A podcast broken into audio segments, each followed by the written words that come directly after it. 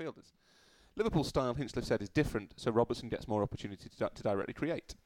Theory number three, which mod- modesty dictates would have, have to be advanced by a th- third party, is that Hinchcliffe was a damn good player.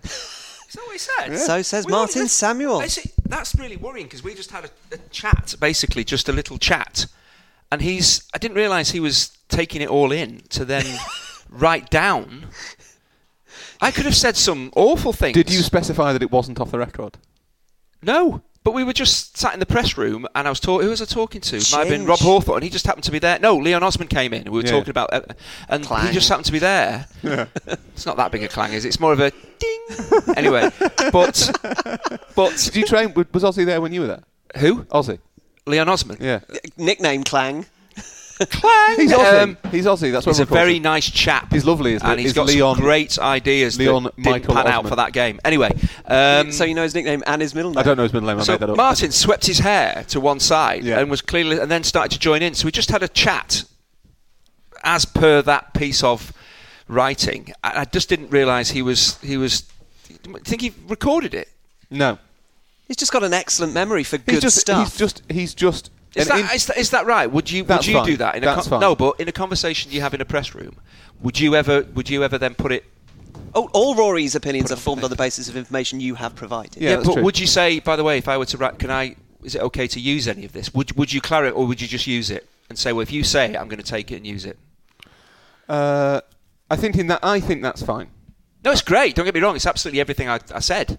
Yeah, and yeah. the thing about him being a really good player is definitely But he- Up until that point, he was unsure, but then when that, that little nugget came in, right, okay, I forgive him. Oh, it's- It's that. I've never spoken to him before. Although Guy Havard has used the incorrect emoji, he's used the broken heart emoji. Oh dear. That's not right. T- text Guy Havard back and tell him his emoji game Maybe, maybe is there's off. a bit on the bottom. So, well, okay. I just that's good, but slightly worrying. Or, or it not? maybe maybe Guy doesn't actually agree. Maybe, he's yeah. heartbroken that He's- it's not another fullback that's getting the credit. He's heartbroken because he respected Martin Samuel until he thought that. He, until he realised that Martin Samuel thought Chinch was a good player. He's questioned every judgment that Martin Yeah. Samuel has ever made. Maybe that's it. Actually, this was going to be one of my the soccer story thing about the uh, the assists thing and talking about how it's not how come it's still there. But anyway, that could be a nice little. Are we are we bookending our conversation with something that is thematically consistent? Is what Uh huh. thematically. This is Set Piece Menu, the podcast where four friends talk football over food. Now, Rory is ill. Yes. And is not eating. At all. Rory aside, as anticipated as the final season of Game of Thrones, I have once again brought chocolates that my dear wife Gemma has brought back from Croatia. So, Rory, on a scale of 1 to 10, how much do you feel like you're missing out? Zero. I have literally no appetite. Were you to have any appetite, please make Gemma feel better. Were you to have any appetite, 0 to 10, how excited would you be to once again enjoy some crass chocolates? they are pralines with uh, pralines, pralines, I don't know. Praline. pralines. I'd say praline. with mint filling. So yes, I would enjoy uh, that on a seven out of ten basis. Those are similar to ones she's brought back before. They taste better than they look. Why the, is the Gemma, packaging why is is not Gemma terribly always in appealing. Because she has an office out in Croatia and must visit them regularly. And, Ah, another, and another family. What would that do? What would that do to your? What would that do to your innards if you were to consume them? God knows, Chinch. It's impossible to tell. It's a good job you sat on a potty at the moment, isn't it? Just in case all hell breaks loose. That is what I'm normally. because we've got a sat good anyway. 45 minutes here, so I may not be here for 45 fingers minutes. crossed. if Rory disappears, it's all right. The, the toilet is not far away. Hugh has moved the furniture around. Uh, Rory is sat on the oldest chair. Uh, your access routes are safe and clear. Uh, joining me, Hugh Ferris, are Andy Hinchcliffe, who, like Jon Snow, has been fighting the army of the dead for years. Rory Smith, who, like Bran Stark, has been preparing to defeat the Night King for years. And Stephen Wyeth, who, like Hang on, I've no idea what we're talking about. It's okay. I'll bleep that out. No spoilers. No spoilers. Don't worry. Um, anybody who's watched Game of Thrones season eight, uh, episode three, will know that what is behind the beep is very important to those people who haven't, and therefore that's why I'm beeping it. I don't watch Game of Thrones. I've never watched Game of Thrones. but I feel as though I ought to, and I want. I, I feel like don't want to. I don't have time because I, I have don't have other the commitments. interest. Interesting. but Miguel, my friend Miguel Delaney got in terrible trouble on Twitter Miguel Delaney. earlier this He- week. He didn't, did he? It- but I, for once, I think the mid zone, who is the world's most tempestuous Twitter user, was was unjustly accused of something. He he tweeted to say that in the battle scene Yeah. in whatever episode You of, might be making this worse now. he tweeted to say that in the most recent episode of Game of Thrones, the lighting of one particular part of it was difficult, made it difficult to watch. Right, fine. Okay, that's not. That's spoilers. Okay. And, And uh, this is information that Steve well, knew I was prior say- to the episode, and I was Well, this is why I'm experiencing bringing it it at the very time. There is a special place in hell reserved for people who spoil TV programs for others who've not had the opportunity to watch them yet. only it's but, a special place in hell reserved by people who take life far too seriously. But it's TV. but that was a very very cares? useful piece of information. I was allowed to. I was So I was able to prepare the room accordingly.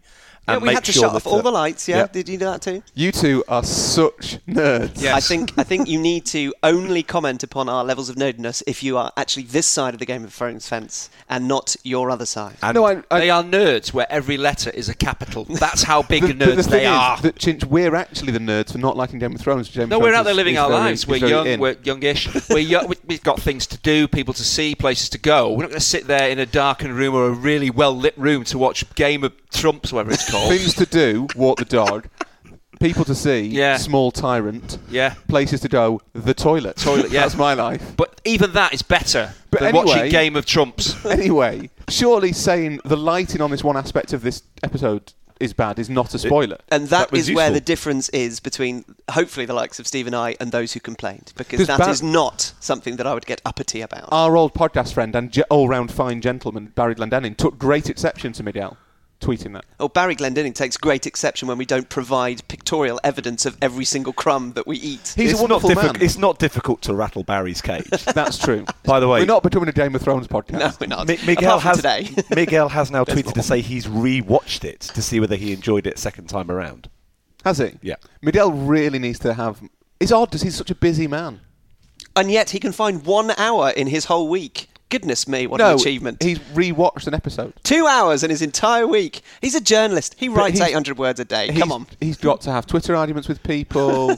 he's got to, to continue those Twitter arguments beyond the point of reasonable debate. I can't believe Hugh. He's got to keep the hours of a teenager. if Hugh could have been bothered to check the IMDb uh, website immediately after watching the episode, he would know that the runtime was 84 minutes. So it's a little bit longer That's than ages. an hour. That is ages. The 84 others have been an hour. This one was a little bit That's longer. ages. That is getting a bit nerdy. Do they need? Be- do they need bet- better editing? Uh, no, it was exceptional. Uh, Gemma nearly had a heart attack. Such was the level of drama that was enjoyed on on, right? on episode three. It was the televisual event of the year um, until episode four, and that will be the televisual event. We've totally lost Chinch now. What are you doing? Are you texting Martin Sanders? no, I'm just trying. No, no, I'm just trying to work out whether sitting on the lavatory with raging diarrhea would be preferable to watching an episode of Game of Thrones, and I, I probably would go with the former. That's just me. Ignorance is bliss, Chinch. Stick with that. Uh, get in touch with the podcast via at Setpiece Menu on Twitter. No spoilers. Setpiecemenu at gmail.com. We're also on Facebook. Thank you to all those uh, who made note of a couple of things uh, this week. First of all, Shane Long's recent scoring exploits. Um, you were on the radio, I think, Rory, weren't you, when Shane Long scored after seven seconds, or was it not that night? Yeah, I'm branching out into co-proms, as you all know. and yes, but I was on the radio when Shane Long scored after seven seconds. He's now got what four in the last Four month in or five, I think. He scored in three successive home games and four in the last five at the time of recording. And it did provide me with the opportunity opportunity to describe in public Shane Long as my guilty pleasure. which was raised uh, on Off Twitter, and I pointed out that No, on the That- no, that oh, on is- the pitch. Sorry, I thought you meant off the that pitch. is utterly inaccurate of you to describe it as such because you don't feel any guilt for that No, pleasure I- whatsoever. I genuinely don't understand why more people don't think Shane Long should have played for Manchester United. I'm baffled by it. You should have a sit down with Shane Long and Oh, really, really be get lo- to oh. grips, really get to grips with the when, man. when you two spend time together is enough hugging between Rory and Shane Long, it would I don't know. they'd oh, you mean you two? You don't mean Bono and the Edge? You mean you No. two? Sorry, got Yeah. you. Got Also, you. I don't Yeah. want to give Shane Long the norovirus, and therefore Not now, curtail not now, but that, the kind of bond that you built with Ilkay Gundogan, because you do call him Ilkay. I do. Eventually, you, don't call him could Gundo. call him Sean. Uh, also, thank you to all those who have been following the ultimately unsuccessful attempts of West Didsbury and Chorlton to avoid relegation from the ninth tier of English football. We're, we're into double figures, into double figures, tenth tier. Uh, Steve is particularly. Yes, they will be playing in Northwest Counties Division One South next season, which I'm sure will be fun. To have both North Some and South teams. in the league Yeah, title is, Is that the something of an longest? Is that the longest league name, or are there no longer? sponsor. It's quite a long league name, isn't it? Oh, you don't have to use it. The- You don't have to use the entire description all of the time, Chinch. So can you could you- just say the tenth tier. the tenth Yeah, tier. just say tenth tier. Yeah, yeah. Northwest Counties Division, Division One South. South. Okay. I think. Now that we've gripped that, talking of things being decided, John Griffin tweeted to say this Is it time to discuss whether a record with seven draws and one loss should really be worse than one with two draws and four losses? What is the history of the three points for a win and one for a draw rule? And does this need revisiting? Why not award 1.5 points for a draw? This is because at this moment, uh, with two games to go, uh, in the Premier League. Manchester City are leading by a point but have lost four games as opposed to Liverpool, who have only lost one. John wants to know whether we should reconfigure to make fewer losses more important than more draws. Is he a Liverpool fan? Or more wins, I should say. Is he a Liverpool fan by any Almost certainly. Almost certainly. No, we shouldn't. Thanks, Chinch, Rory. the no, obviously. Thanks, Rory. Uh, Steve. he's going he's to qualify that no, but you're not It's, going to allow uh, him it's a no from me as well. No No, from but me. As as a result of lots of people talking about kind of the highest points totals available, there's been you, you- people will have heard the phrase adjusting to three points for a win a lot recently mm-hmm. because obviously everything before the early 80s was two points for a win. They shifted it around to three points to, to win to, to reward attacking football. And in the course of that, it has occurred to me that it is odd that there, there is a there's a sort of a beautiful simplicity in no points for a loss, one point for a draw, two points for a win. No points for a loss, one point for a draw, three points for a win is less kind of flowing. Mm-hmm. And I, I, I don't know. I started maybe maybe it was my illness, but I did start wondering about things like bonus points or whether there was some other way of doing it. But yeah, obviously you shouldn't change it just because it means Liverpool would win the league. that was Yeah. definitely the diarrhea talking. Stephen, you say no as well. Keep it as it is. No, I don't think there's anything wrong with rewarding the team that wins the most games. Mm-hmm. no. And more often than not, the team that loses the most games gets relegated. I think it would be absurd if you didn't Oh, have that sort of pattern. The draw itself, I would say, is under threat. Actually, Gary Weaver at Sky was talking about something you said about managers, fans don't know how to deal with draws. Are No. they good or are they bad? No one knows. No one Neither. knows. because we, we, we, we everything is now so kind of black and white Mm. that something that is by its very nature grey is is unwelcome. But also, I think if you look at a lot of teams, they they Spurs are the are the kind of best example of it. They almost seem to have decided there is no point drawing games. Mm. 'Cause if you draw, if you draw five consecutive games, the fans say you should be sacked, or Possibly now, yeah. depending on who you're playing and how many away from home. But is that a, is that a bad run of results? Five draws, or is it? It's dead annoying. That's what it No, is. but what what is it? Do you see that as positive, or Depends on- it depends on the or is it context. no, is it Yeah. nothing? I think we've spoken about this before about about the context of it, who it's against, as you just said, Chinch. Yeah. Are they away from home? Are they against better teams? But I think if you're saying, Rory, that the draw is under threat, as in the games must be resolved, the Arsenal Invincibles drew 13, 12, Twelve. times in that season. They would say that draws are bloody brilliant. Well, there's- um, and there are those, obviously, who are attempting to reach 100 points who would say that draws are anathema. But under, un, by under threat, I mean that it, it, it looks to me, and again, this may be the fever. Mm. Or the diarrhea? Can we stop talking about that? Tim? We've got to talk about these things. I don't want to. We can't just put them away and not talk about them. Let's get them out there. The that's the last thing you need to do. Yeah. You've certainly got them out there. Carry on. It, it almost, Doubling down on that gag there, Chinch. it almost looks to me like Spurs have looked at it and thought, right, so if we're drawing a game with 10 minutes to go and we gamble on winning, we will a certain percentage of the time win the game and a certain percentage of the time we will lose the game and those percentages work in such a fa- in such a way that there is no point sticking with the draw. Do you think that's consciously they do I that? wonder whether that's Have you heard doing. whispers of this? I haven't no, but if you Oh. look at the the, I, I wonder if that if increasingly with the sophistication of match analysis and data and stuff, stuff like that, I wonder if that's something that the You need to sit down with Shane Long and Mauricio Pochettino because Yes. you could ask him that very question. at the same time. I'd love to speak to them both at the same time. Oh, It depends what you're trying to achieve. Two two wins and two defeats is better than four draws. Mm-hmm. But if you're down at the bottom, if you draw every game in the Premier League, you'll stay up. yes. Yeah. No team in Yes. the no team in the Premier League has got more draws than Southampton this season, and Southampton in what are they 16th at the time of recording have only lost four more games this season than Spurs in third. So for Southampton, draws are valuable. For Spurs, they Yeah. would probably Yeah. have resulted in them not being where they are now. Just very quickly on, on Southampton, is it 27 points they have lost from winning positions? yeah. So you add 27 to, what is it, 36? At the moment, you, you get to basically what Manchester United have got. And I appreciate that Yeah. that's also just an, another kind of strange statistic about a team who have uh, So done a lot on, of so- drawing. So if Southampton were a better football team, they'd have more points. And they'd be higher up in the table know, as well. that's inter- that's yeah, add that to the is, yeah. mix. Yeah. Mind-blowing. Finally, to this week's controversy. Jonathan Wilson has got in touch to say that the story we referenced on last pod and then tweeted a link to about the black rings around the bottom of the post in the 1978 World Cup in Argentina is apparently hogwash. Uh, we have fittingly passed on the blame to those who A, printed the story in the first place, and B, recommended it to us, absolving ourselves uh, therefore. Also, on a similar subject, Ronan O'Reilly gets in touch from Belfast. Hello, men he says, uh, pointing out something that we'd rather not highlight. Towards the end of episode 125, there was a discussion about goal netting, which was related to what we were talking about uh, with the posts. Andy even suggested that this could form the topic of a future pod, Yes. which is an idea that I wholeheartedly endorse. That is because, says Ronan, I am a member of a vibrant Facebook group entitled Goal Nets and Stanchions. Former Lord Q, ladies, he says. Delete this man's information now, immediately. Indeed, I recently admitted on said group that when I was young, I often fantasised about the tiny taut nets oh!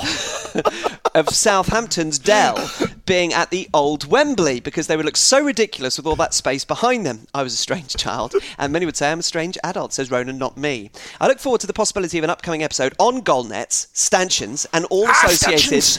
paraphernalia. Keep up the great work on what is, in my humble opinion, says Ronan, arguably slightly undermines what he's about to say. The very best football podcast around. And he finishes by saying, as a Sheffield Wednesday fan, I can only assume that the Owls would still be operating in the top flight and reaching Wembley Cup finals on a regular basis if it weren't for Chinch's constant mid-game daydreaming about that evening's Chinese takeaway order. However, I do not hold this against anyone involved in the excellent set-piece menu. It Many wasn't. It wasn't mid game. I was. It wasn't. It was well after four o'clock that I'd start thinking about the sweet and sour chicken. Not mid game. Five minutes before the end. But stanchions. You- when you I was a kid, when I was a kid, we had a, a, a field at the back of our house, and we used to use the the trees. Not jumpers for goalposts, trees for goalposts. But we used to have two metal kind of poles that we, we didn't have any netting, but mm. we used to put them in as stanchions. And what we used to try and do was hit the stanchion. But it's virtually impossible because it's kind of four millimetres thin. But again, being such a good player, I hit it numerous times. Always put in goal by my brothers, so I never had a chance to actually shoot. But that we used to have stanchions rather than netting. But stanchions and netting, that's got there's got to be a pod in that. There Did you ever be. shoot and get a ball stuck in a stanchion? Uh, like Trevor, was it Trevor Brooking? Remember Trevor Brooking had a. But was that the stanchion, the curly bit? There's like a curly bit at the top, isn't there? He, Does that didn't he count get- as part of is it? that a stanchion? I thought the stanchion was the back bit. The I don't know. is the back bit, yeah. but didn't he stick it in In the corner. right in the top cornery thing? Top bins. I but there was is the way it's and goals that goals that hit a stanchion and come cannoning back out. So you don't really know whether it's gone in, but clearly it has. I think that's you just don't get that anymore because the netting's too. It just collects the ball. It billows. It takes the ball in and comforts it. when really a stanchion pings it back out again. Presumably, in the previous Just broken discussion, everything. we mentioned that the, the nets at USA 94 are the best nets. Yes. Yeah. The well, best hang on a nets. minute. What? What do you mean the best nets? The best They're the nets. best They're nets. about they're about a mile deep. Yeah. Too deep. A Christo Too Stoichkov volley deep. flying, or a Jordan Lechkov header flying into a billowy net in Did some, Chelsea- some stadium in Pasadena. Did That's what Chelsea you have a need. really long, deep net as well? And the ball, it was like when it went, it went miles behind. But the that's line because they were to trying go to fill in. the gap between Oh, the of goal course, line and there the was a car big- park. That was nets can be too deep. Like a the wooden Dell sock. too shallow. That Chel- way too deep. Too deep. At setpiece menu, setpiecemenu at gmail.com if I haven't said that already. Anyway, Sir Alex Ferguson always likes to tell a story about Manchester United's historic treble in 1999 and how the PFA Player of the Year that year was David Ginola. His point come on, everybody, don't bury the lead. This year there could be another treble, but not for the team that has the PFA Player of the Year. Moreover, it brings further scrutiny onto the timing of the award. Would the voters not be motivated to throw their support behind a player that represents the eventual winners of the Premier League in this enthralling title race?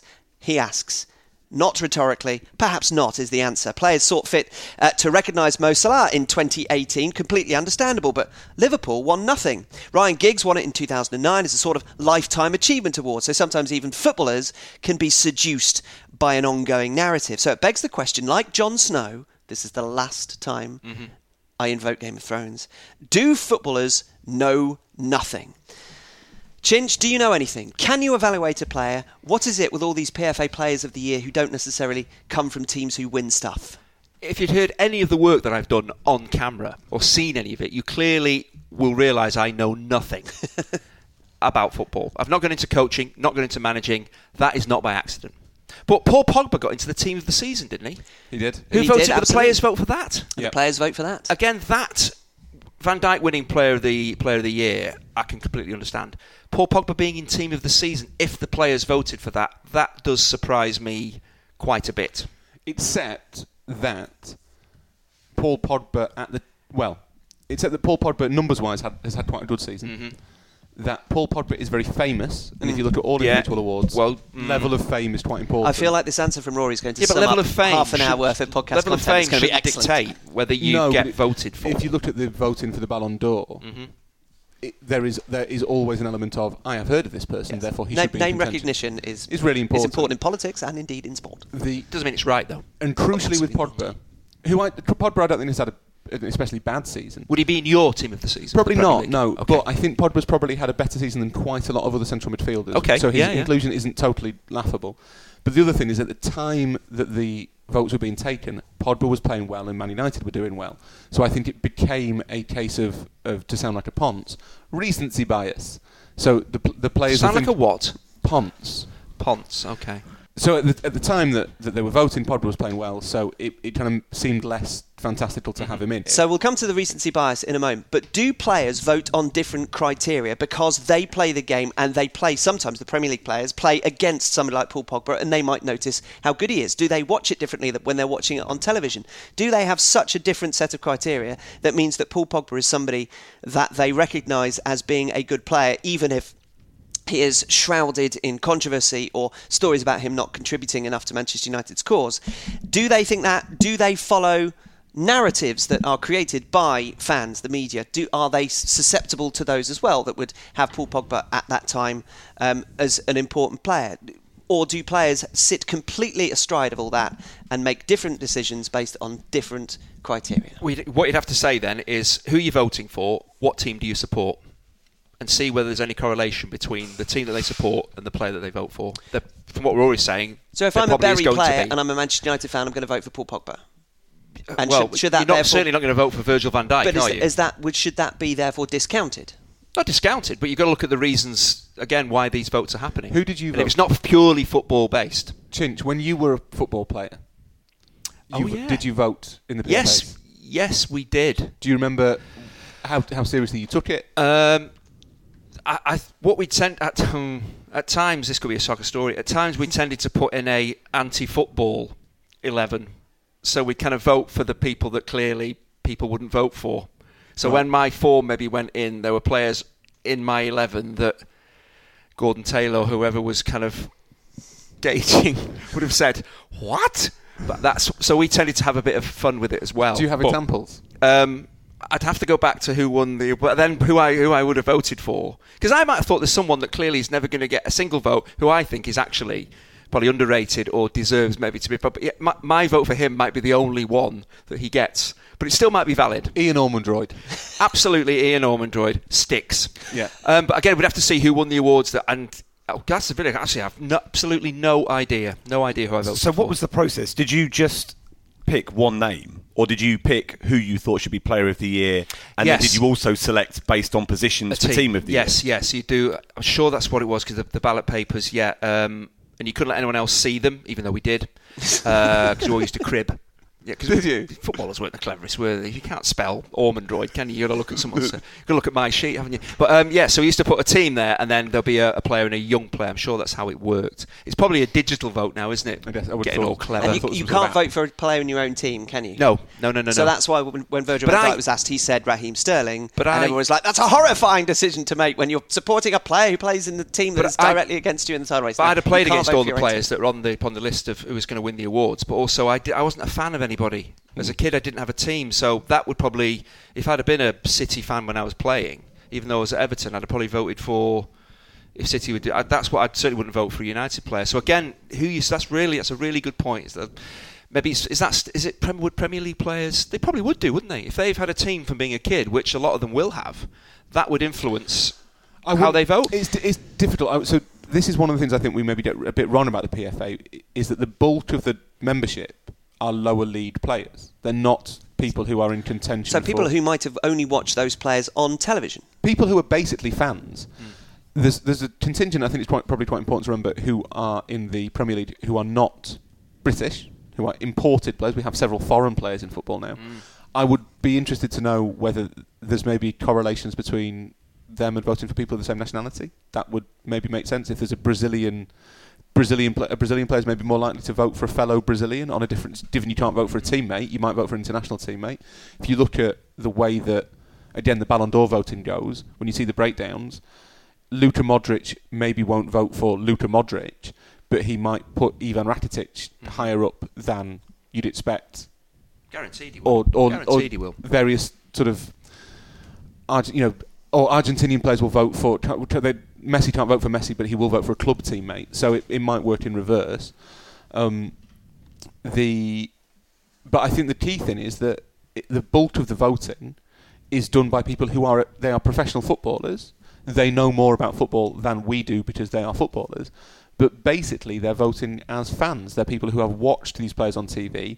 They're people who probably have a team they support, which is why Liverpool and Manchester United do disproportionately well in it because a they've got more fans than everybody else, and b uh, possibly not Arsenal, and b because they are they're the places that make the footballers. And the thing with Pogba is that you only need to see glimpses of what he's capable of to confirm your belief that he's a great player, which undoubtedly there is a great player in there. We don't see it often enough. But if you've seen a couple of United games at a critical point of the season and seen the Paul Pogba that helped France win the World Cup or the Paul Pogba who was brilliant alongside Pirlo for Juventus, and that will stick in your mind because that will when it comes to making your decision will be the, the the thing that's uppermost in your thoughts, not the stray misplaced passes against Burnley in the middle of November. But also, I wonder, do, do players? Will there not be some players who vote for a kind of? So the, it's a weird award, isn't it? Like, who is the best player? Like, define best player. So That's what I said. The, the five best players and the five f- most famous players in the Premier League are probably there's some that will cross over, but th- it's not the same, is it? The best players aren't necessarily the most famous players. And equally, the best players aren't necessarily the players who've had the best seasons. Yes. And the players who've had the best seasons aren't necessarily the players who've had the most impact. So, it, to me, this year, Virgil van Dijk makes perfect sense because he has he's transformed a team in a mm. way that nobody else Yeah. has. Sterling equally makes sense because he's had an incredible individual season, but in a team that is designed to be a collective, which makes it much much harder to choose one individual to stand out. How do you say that? Bernardo Silva would have been my choice. Well, that's And- it. and for the he's sa- made, same he's made reason- huge strides this season. Same reason Yeah. that, that Sir Alex Ferguson, when he spoke about 1999, if you were to think of that team, then you would probably struggle to pick out one Yeah, person which who was Yeah. who was better than or stood above all the rest of them. The later Manchester United teams that were so focused around Ronaldo then Rooney, much easier to pick, and both won the PFA Player of the Year. Uh, Ronaldo twice and Rooney once. So that's that's much easier to pick out. Um, even Ryan Giggs won it, but not necessarily because of that year. Although he did have a good year in 2008, Yeah. 2009. It was just that it so happened to be the time, and, and again an enduring narrative that propelled him forward, and name recognition, etc. and there was no other outstanding. There was no one Yeah. no, having yes, a forty goal he, season. he did yeah. it in a vacuum. But what, and what admir- admiration for the way that he had, as, as we were talking about on last week's pod, the way he had transformed himself from one type of player to another. So yeah, that sort of general, you, you, you know, sort of lifetime achievement award. Exactly, almost, and, it, yeah. and it was a nice touch, and I don't think anybody kind of thought that it was terrible at the time. It, you might look back on it and think that was a bit weird, but still, everybody seemed to feel like the Ryan Giggs, for his footballing career, it should be rewarded in some way. His footballing career, as opposed to Yeah, just other things, I would imagine, because it was at that time. It was only a couple of years after that, wasn't it? Or was it either way around? It was very close to that time. But all of what we've just been saying about the motives of footballers and the reasons behind their decision making surely serves to undermine the significance of this award because not very many of them are making decisions for either the right reasons or informed. There were so And many aspects come say into it. It's not it's- purely the base. we it's not a it's- level playing field. See what I've done there? Football field, level playing field. There's so many different aspects that come into it that actually it goes away from who do you think, with a blank sheet of paper, is the has been the best player, the most influential player. And so, in the and so why it- is the PFA Player of the Year the gold standard? Why, why are we asking players who, given everything that in, in as you say, is a lev- on a level playing field, Chinch, this, this makes perfect sense. You want players to make a decision about the best player. They are the best people to ask about the best player.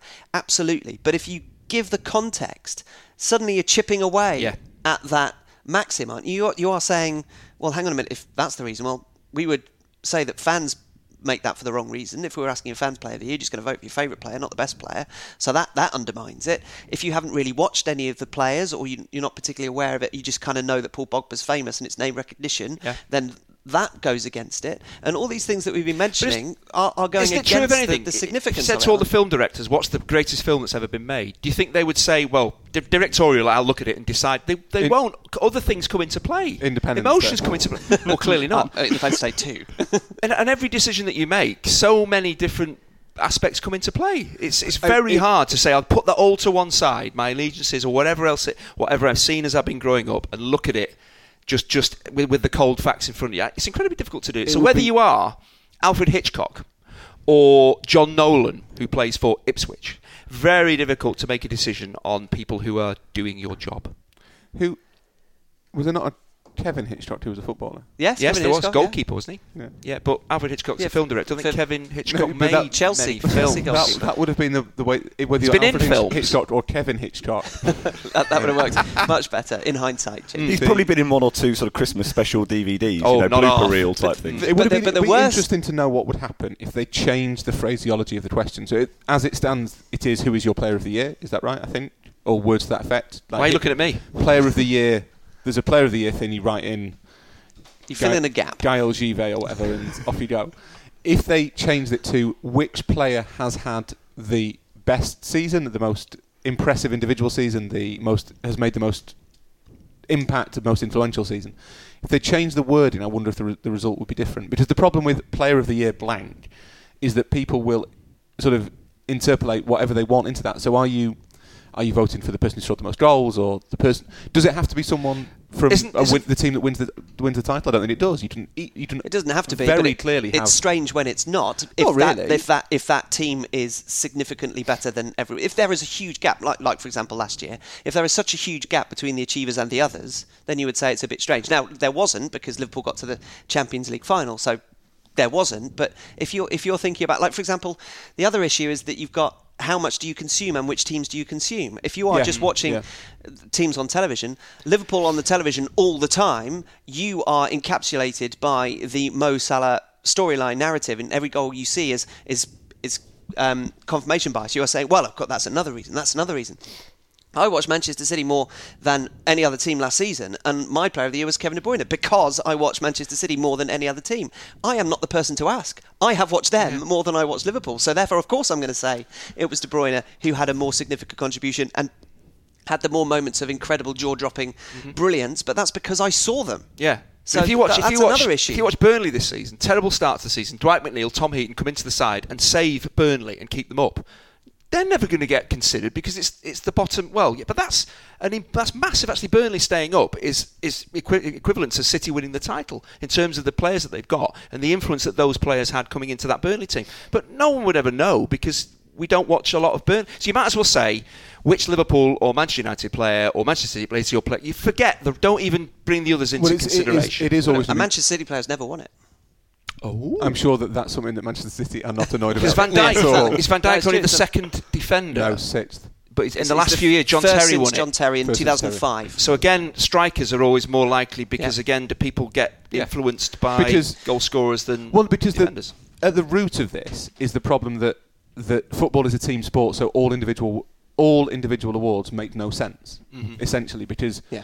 And they The- are secondary to winning the Premier League. Don't, Well, don't, don't get me wrong. so it's my- better to win the Premier League than to win the PFA Player So my argument against this sort of it's weird when it doesn't come from the team that wins the title is that there is an award for the team that wins the title. It is called the title. but you can make a case that individuals outside that team have by their own standards and by the standards of the context that they are in, have more impressive campaigns. So that could be Salah scoring however many goals last season. It could be Scott Parker keeping Fulham up or whatever he, he did to win whatever he won. It could be, I mean, Giggs won the title that year, but it could be John Terry. Scott kind of- Parker won the Writers' he won the Writers Writers Award, one. didn't he? Yeah. We've done quite a good coach though, Scott Parker. Actually, that's a turn up for the books. Easy to play when there's nothing to play for, though. That's true. But it's weird that they've no, no, won they three have in a done- row. They have done well. the there is no reason why you can't you can't look at it and say actually all right. So Man City have won the title, but I think that Wilfred Zaha has had has carried an entire team on his back By all winning season. loads of he penalties. scored. He's carried the team on his back and because of that fallen over a lot in the box. Very But heavy. The, so I think he has had the most impressive campaign of any individual player. There isn't. I, I think that is a false dichotomy to say that the, the, the most impressive player has to come from the. But wouldn't you- Dichotomy is the wrong word. I'm ill. Yes, but but just very quickly because there's just one sentence is to say that doesn't doesn't it inherently suggest that if you have done something that sends your team to victory, Mm-hmm. you are making more of a contribution than if you do that and they don't. What Rory is describing, there is also an award for that. It's individual club player of the year. Crystal Okay. Palace players and fans will get their opportunity to vote for Wilf Zaha if they believe his contribution that season has been significant to what they have But what about- achieved and, and we will What about dedicate a podcast to it when it what about all the neutrals? But it's simply not going to happen, is it? So I, I, I, however you phrase the question on the form, and I sort of agree to a point that you could phrase it differently to try and get a more interesting outcome, Or just But a more ultimately- consistent outcome. But ultimately, who is your footballer of the year? Seems like a reasonable question to ask. What it's then up to the the players of whom that is being asked is to think a little bit harder about what that means. maybe they should provide them with guidelines. Do you think that they would be read? No, But I I, don't- think they would be read. I It's like don't- Theresa May taking her Brexit deal back to the Commons. They're saying you've, you've changed the wording, but you're still going to get the same answers. I agree with Steve. It- there's no question that you get people to put aside Yeah. early and, and be honest and just say, actually, I'm, I'm going to vote for Paul Pogba because I'm a Man United fan. Well, if that's not the case, don't do that. It's impossible. They they they'll still do it. the other thing about the players one is is the fact that, and Pogba's quite an example of this, is that I wonder how much of it is interpreted as who is the best at football. Because Paul Pogba is incredibly talented, and I wonder how many, especially lower league players, look at little gifs of Pogba doing skills, or look at that nonchalant running style, or the, the, the, the sort of sixty-yard balls that he hits as though he's not really thinking about it, and they think he's the best at football. He should be in the team because he is the best at football. And and are they putting together almost a fantasy team? That's why I, I lower league substitutes never have their shirts on ready to come on in case there's an injury. Do you know why? Because they watch Premier League substitutes who never seem to be ready. They never seem to have any of the gear on. Don't they? Someone goes down injured, and then suddenly they're putting on their shin pads, putting on their putting on their shirts. And I, the influence of the Premier things like that, you see that influence Terrible in the lower models. leagues. Terrible. And it's the same thing. They do. And you think, well, they're all football players. They wouldn't do that. They've got their own ways. Absolutely not. I agree. They are fans and they are doing stuff that maybe Sunday League footballers will. I bet Sunday League football substitutes do the same thing. They have their shirt because they've seen the Premier League players think do it. Sunday The lower league players do the same thing. I think Sunday league substitutes aren't ready to come on because they're not ready to come on. Or they're still. They're still hungover. they're still bed. hungover. They've I, I guarantee they've that's to- the influence that they've I, I see it in the football out. league. They They've kind of to- tuck their shirts into their short because they've seen Premier League players do it, but they're playing League One football. Why have you not got your shirts on ready to go? Because they've seen someone else do the What same. sort of fancy Sunday league have you been watching where they have shirts for the substitutes? They get the shirt off the player who they're replacing. That's very true. I only played one Sunday league game with my eldest brother. I was clearly man of the match. Uh, I came away with two No legs intact, and I thought never going to do that again. Did you straw? Uh, no, because I was just doing a solid defensive display at left back. This, Left back. Left back. Which tree were you, were you shooting at the stanchion? come on, surely if you were playing Sunday league, they'd have pushed you a little bit further forward. Is that? Did you ever see me further forward? I had no trick. No. Even then, when I was I was probably twelve. Still brilliant. Maybe, But maybe you should have you know, worked on it from the ages of 12 to 16 when Being you were a a professional 16 stone drunkard trying to close me, I Did just not- danced past him because I'd had an early night and was I was at it. Did you not have a change of pace? I had, I had pace, but that only gets you so far. Look at Shane Long. it just cranked up to it over a good period of time. Just, just very quickly on the on the influence that Chinch you have just mentioned. Yes. Is there? It, it does it already go on, or is there a case for people behind players launching clandestine campaigns to get their player's name in, involved in a narrative theory. that helps you because they do it with the, with the, the Oscars. Don't they? The, the awards uh, season in, in movies is massively long, not the twelve hours you get for the PFA and the FWA in this country. But you've got it's just that that kind of intangible sense that oh yeah, we're talking about that person, aren't we? We're talking about that person a lot. There seems to be something that no, for, for Virgil van Dijk, he's been brilliant. Raheem Sterling has had an amazing year on and off the field with all, all the stuff that he's contributed uh, to the discussion about uh, racism. And, and so none of that has been subject to a clandestine campaign. But could you see in the future, if they've, they've figured out that, that players in lower leagues particularly react It's just this to image of like a narratives- goodie bag full of Rolexes and caviar, Yeah, and Dom Perignon is making its way down to Northampton to influence the Liverpool. you, you know how hap- you know how agents are able to get their players into, into the into the news. They're, they're able to do it, aren't they? They're, it, I mean, it's usually around transfers, and you wouldn't want to transfer away from for a player who's doing very well. But do you know what I mean? It's like if they if players are so easily influenced, is there a case to say, well, let's let's start talking about Sadio Mane a little bit more? It'd just be a tin oh, of sardines. It doesn't need to be Dom Perignon. and then somebody, particularly at the time, and we'll come on to the timing issue in just a moment, goes, um, "Oh yeah, I just saw a piece about Sadio Mane being really good that Rory Smith has written in that. Not that you are, of course, susceptible to this, Rory, but I've read a piece in the New York Times about how brilliant Sadio Mane was. That just happened to be a week before voting happened. The agent was aware of that. He gave you access to Sadio Mane, and boom, there's, would- there's, there's a thought- conversation being being uh, taking place about a player who that might then get a vote. I accept the premise entirely. I think that there there is there are times when agents and PR people and what have you and clubs even try and get certain players a little bit more kind of front facing because they, they want to I don't know to to benefit from a good run of form or they want a bit of positive publicity or because the player wants to build their brand but I think that the individual awards are so and I think de- I definitely accept that players are are affected and influenced by how how public certain players are. That, that, that I mean that, that as much as the fact that there is this sort of desire to reward the best players, which is why it's all, always a top six player.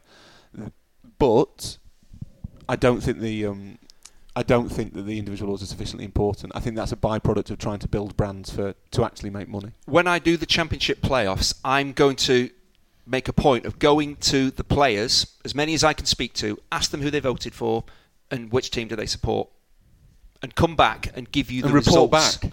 to see whether there's any A truth. Chinch How about that? Yes, because that, that's the way to do it. Is to go to these people and speak to them and ask You're them who going to forget voted that you said that. No, We're I'm gonna not. forget I'm that you not. said that, and it's going to come to nothing. No. Why say that? Because I That's have an awful thing to say. very low expectations. Well, Jim. it's I good, have, but I I will have enormous faith. I will surprise you. Would that be interesting? Would that be interesting? Okay. Finally, then on the timing, and perhaps you can ask a third question to those players that you're going to sit down with Chinch and to say essentially. I'm not going essentially to sit down with them. I'll just, in passing, say how it. much about in the car park. Pinned them up against the dressing room wall. Or you. as, as they're shoving me out the way And- to get to their uh, answer Bentley. these three questions and don't read the guidelines. We have all mentioned about timing. Um, perhaps you could say to them, was it because they scored a hat trick a week I'm not going to say anything. I'm going to say who did you vote for, and is, is who do you support? Is that the logical next question? Yeah. And Yeah. Would, would that have the biggest influence on their vote? you vote? can ask would as you many say? questions as you like, Chinch. No, as I don't want you get an to. accurate They're, picture. footballers. I don't want to confuse them with three questions. You know, two is Look, I'm looking forward to you, you getting to Gianni Alioski on this. No, he's just had knee surgery, so he'll be either under anaesthetic or in rehab in Nevada or something. So I probably won't speak to Gianni. Again, Chinch, Uh, lowering expectations with each sentence. Not So, at all. About the timing, how how's it's a stick with which we beat the PFA. The timing is askew. They, I think the awards ceremony is a little bit later now, but I think the voting is roughly the same. So a little bit of a PR effort to make it seem like it's a little bit more accurate.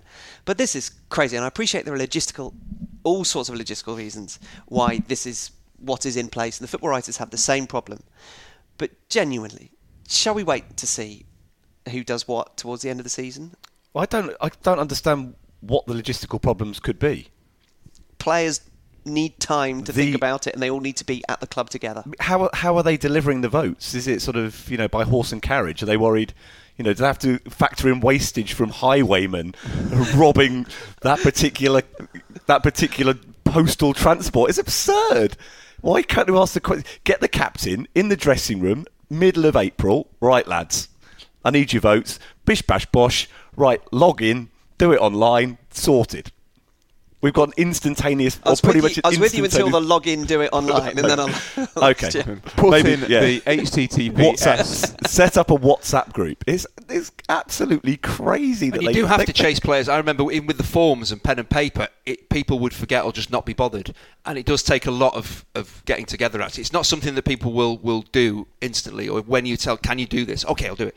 They don't. It did take a while to actually get people to do it. But if Who a- was the PFA rep at your clubs?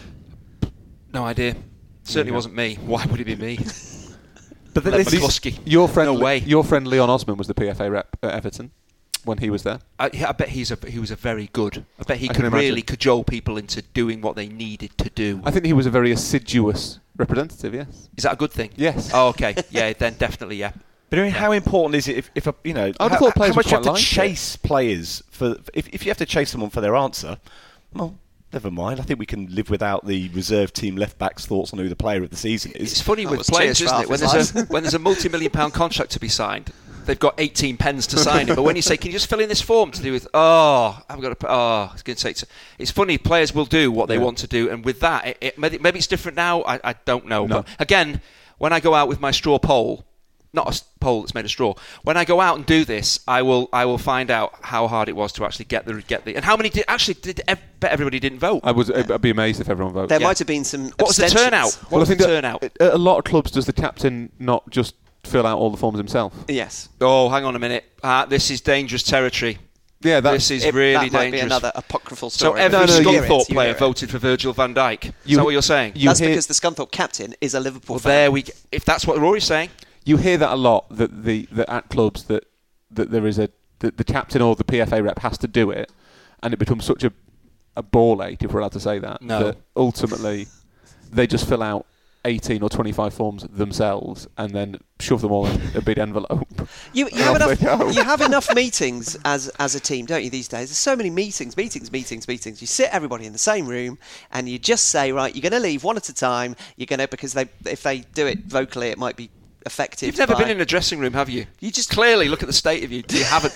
That's not how it works. But Players don't think like that. No, no, but there are there are meetings, and Yeah. you just say, right, okay, uh, thank you, meeting over. You're just going to go via Jimmy over here, who's the PFA rep. Yes, but- and as you walk past, say the name of the player. Yeah, speak to Benny Carbone. Andy Boo's thinking about KFC, and he's off and out the door. You can't. It's like nailing jelly to the wall. You can't keep players Lock in the a doors, room. so there's only one exit point. Oh no, that's health and safety. You can't do that. There could be a fire. You've got to remember that when when people say, "Oh, players don't think like that," as Chinch does, you have to remember that you are talking about a group of men who whose growth has essentially been stunted and are treated like indulged toddlers. So mm. it's how how would you get toddlers to fill out a form? That's what you have to ask. That's it. Have no Give them a crayon. That's what I'm If you give a toddler a crayon and a piece of paper, He'll mate, they, will, they will go for it. Offer them a, ch- to a chance to scrawl it on the wall. Yeah, That's that's it. Yeah, yeah. So just to, to, we're going to try We've got a fun game. We're going to finger paint who we think is the player of the year. Exactly. Just do just do initials if you're not sure. Well, just their shirt number. But ultimately, Virgil van Dijk was not a bad choice. We all agree. it was a bad choice. Yeah, but, but, actually, the, the route to getting footballers- there do- are bit- they good judges of this? Well, from what- and should the award be as prestigious as it is based on the context of the people uh, who vote and how Van, they Van vote? Dijk actually said this. He said that the award, the, the, the honour of this award is so great because it's voted by my fellow professionals. Which That's what everybody read, says. Of course, but then you say, well, actually, these fellow professionals are not voting for footballing reasons. That makes Some the award a little bit more. I, I do feel that he fully deserves it, absolutely. But someone might have won it. Say Paul Pogba had won it. It would have then been saying, "Hang on a minute, how have we got to this point?" Because clearly, that's not what right-minded people would have, who he would have gone for. So again, I, I do agree that now you've explained it to me. It's um, and like you might get the odd person like I did, putting in a, an odd form with A- some a banter odd, form. a banter form, um, and doing like a protest vote. For play. So again, it's like I know what- it's. but you still I- use the I- pen. the turnout would be interesting. The turnout and the main reason that they voted for them uh, would be and, from and every who, club. who are each Let's leading find players' out. base and the independence, and can you swing them to the other side? I've got two all months that. off in the summer. I could maybe put some work into this and go around every football league club and, and find out what the hell's going on. Okay, Do he's we- reaching. He's reaching. Do we have a problem with the team of the year beyond Pogba? That really is seems to be the only one that sort of really jars. Who's in goal? Ederson. Ederson. Oh, that's okay then. because finding a replacement for Pogba isn't that easy. I've seen quite a few former players online saying, "Well, I'd probably take Pogba out and put Hazard in." Well, that's not a like for like replacement. yeah. You're putting in a player who you think should have been in team in the team of the year and replacing them with one you think that shouldn't, even though Yeah. you've now got them Yeah. playing in entirely the wrong position. That's very much the Garth Crooks team of the week approach. To the Yes. I've got eight So it's not the 11 best Yeah. players. He's trying to pick a team who is the best player in that position. And- Gar- and Garth thing- Crooks has Wilfred Zaha at right back I'd have just said, to get him in. I would have said It's Joao forward-thinking Moutinho team.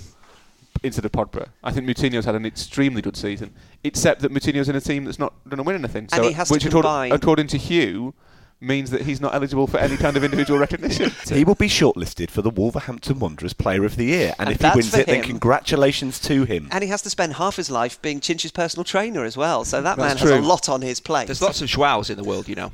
They're not all one person. No? No, No? Before we go, it's time for Oh. Nevermind Jack and Ori What a Soccer Stories. When Andy tells a tale from his playing days with all the adult behaviour and libel-worthy details removed. Right, I was going through my list of maybe future soccer stories the Hotel Fracas, the Beyonce restraining order, cheese sandwich gate, the Sven Göran Eriksson sleepover. But I, I felt maybe I should go with something a bit more contemporary, and it was the, the Sha- talk about Shane Long, the Shane Long goal. The seven, what was it? Seven Seven, seconds. seven seconds. Seven point- 7.69. seven point six nine. got me thinking about kickoffs. Kickoffs. People don't really think too much about kickoffs, do they? Well, about they should. Well, they should after I've told you about kickoffs.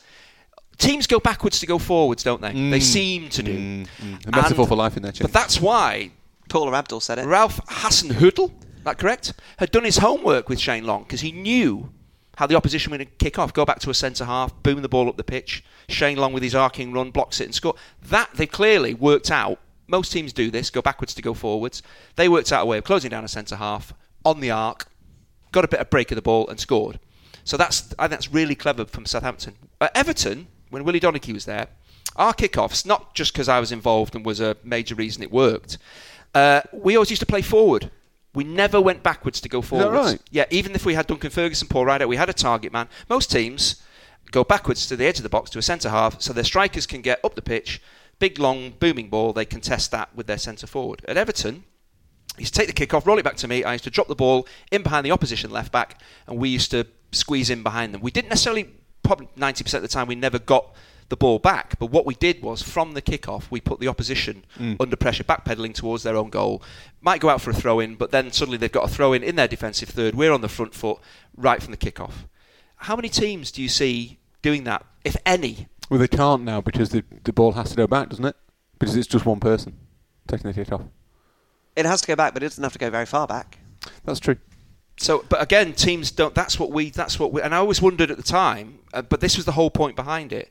It was to say, well, right from the kickoff, how can we make the very best of the possession we have from kickoff? and actually, you think, well, you're giving the ball back to the opposition, but yeah, but you're putting them under enormous pressure in the first five seconds of the game. So why go back to the when problems can occur? You can have a slip, or a striker can close down, as Shane Long did. So we just said, well, actually, it makes more sense just to drop that ball, but teams, even like say Cardiff, the way that they play a bit more direct, even teams like Cardiff don't do it. All get on the halfway line, play the ball forward, and squeeze a team in. Lots of teams just want to keep possession from kick-off, and the opposition just say, "Well, we'll let you have it. It's your kick-off. We're not going to go chasing after you. You just pass it back, and then we start the game." But at Everton, it was it was noticeable, and it worked so many times. And it's the last thing I would want as a left back if the opposition are kicking off. Is the ball dropped over my head and a, a right winger coming steaming down and putting me under severe pressure? But we did it, and teams didn't seem to realise what we were doing. And kind of, you think as a defence or a left back, you think, well, I've seen them do this game after game. I'll just give myself so I can head the mm. ball back up the pitch. They didn't. They seemed to have that starting position every time. He used to drop the ball in behind. At times it went out for a throw in. At times with with the backspin that I used to put on it because Yeah. you know what I mean. I was I could open a can of beans. Never have, but could. and we used to drop the ball in. So it's a horrible, but uh, you just don't see it. So even something as straightforward as kickoffs, but it's the Shane Long goal that might make people think a little bit differently in terms of if the opposition are kicking off and go backwards, can you put them under severe pressure? Nine times out of ten, nothing will happen. But when it does, you've got to give the team credit, and that's why I have to give Southampton huge credit for taking advantage of the opposition having the ball. And Liverpool did the same against Huddersfield. They realised Mm-hmm. that Huddersfield want to go back, and it's a, a part of the Ken Early piece from the Irish Times that uh, Rory was just completely heartbroken by because he was ill and having an existential crisis about life when Ken Early dropped that absolute banger. Yeah, it's not fair. You shouldn't be writing good stuff when people are ill. My favourite kick-off moment this season is the fact you know that Man United have become a sort of magical mystery nostalgia tour under Ole Gunnar yes, Solskjaer. yeah, yeah. They they changed the rules last year or the year before to say that you only had to have one person taking kick-off. United have two now. Because that's how they used to do it when they were good. Is that right? I haven't even noticed, noticed that. it again Yeah. in the derby. There were, I think the, the, the I don't know if it's every time, but the second certainly after the second goal, there was there were two of them. They, Did they just forget? They did the old kick-off. Is he changing his name to Ole Gunnar Ferguson as well, just to really get in tune with the uh, with the old days, or not? It's um, it is remarkable how much of a kind of monument to their own. I mean, training at the cliff, ah, it's nice. Means nothing to those Yeah, players. but going back is not clearly going forward, is it? But teams go backward to go forward, Chinch. Through time. I tell you what, they've got a hell of a lot of forwarding to do, haven't they? Can you imagine being the member of Southampton's analytics team that spotted that thing about the Watford kickoff? How much they would, you know, they'd been poring over that for hours, going right. That Watford, they always go back to Cathcart, and he always goes from Yeah. centre out to left hand side. So th- there's someone from Southampton's analytics team that sat there watching the coin toss at the beginning, going, "Go on, Watford, win the toss, win the toss, and kick on. Right, this is on. It's on, lads. Come on, come on, fiver, fiver. They're going to do it. They're going to do it." It is on like Shane Long. Because you might, you might look at it and say, well, actually dropping the ball and just giving the ball away, but actually going backwards to then lump it forward. The centre forward's still contesting with the centre hmm. half, so it's still up in the balance as whether you're going to actually keep the ball. So we have to say, well, rather that, that, that was Willie's point, is actually get them turned and get them back pedalling rather than have centre halves heading back up the pitch. Um, by the way, Chinch, that was an excellent soccer story. Thanks, man. Uh, was it as good as our debut listener soccer story from last week? I'm not entirely sure. Maybe the people can decide. Uh, if you have a soccer story, uh, please send them to setpiecemenu at gmail.com. Chinch will be in Portugal at some point in the future. Uh, you can also get in touch via Twitter or Facebook. Please subscribe, share, rate, and review as we humbly ask you to continue to find room for us in your podcast schedule. Uh, thanks to Rory, Andy, and Steve, and to you all for listening. We'll be back with another set piece menu for you to enjoy very soon indeed. Do you think it's coincidence that Shane Long has finally blossomed into his full potential, just as we've we've kind of taken taken ownership of him in this podcast? He's done it to spite us. Do you think? no, I think it, I think maybe we've inspired. I think we've inspired, him. Yeah, yeah. I think we've I don't think we inspire people. I I they might they I think- might do something just to really rile us. I think just Shane to prove us wrong. is is going to score 40 goals next year. Or, or maybe just you know we talk about that thing sometimes. It's just like you know going you know a bit like how United under Solskjaer initially were brilliant and now they've just reverted to the mean. Mm. Mean is after two and a half years of basically not scoring at all, Shane Long is just reverting upwards towards something like what you would expect a Premier League centre forward to do occasionally. I think this is the start of something amazing. I think this is the start of a kind of mid 30s transformation into one of the finest players on the planet. I Shane- say transformation, Long- he is already. Shane Long's going to score 40 goals next season. Where's Yeah. he going? The MLS? Because there's no way he's going to do it in the Premier League, you clown.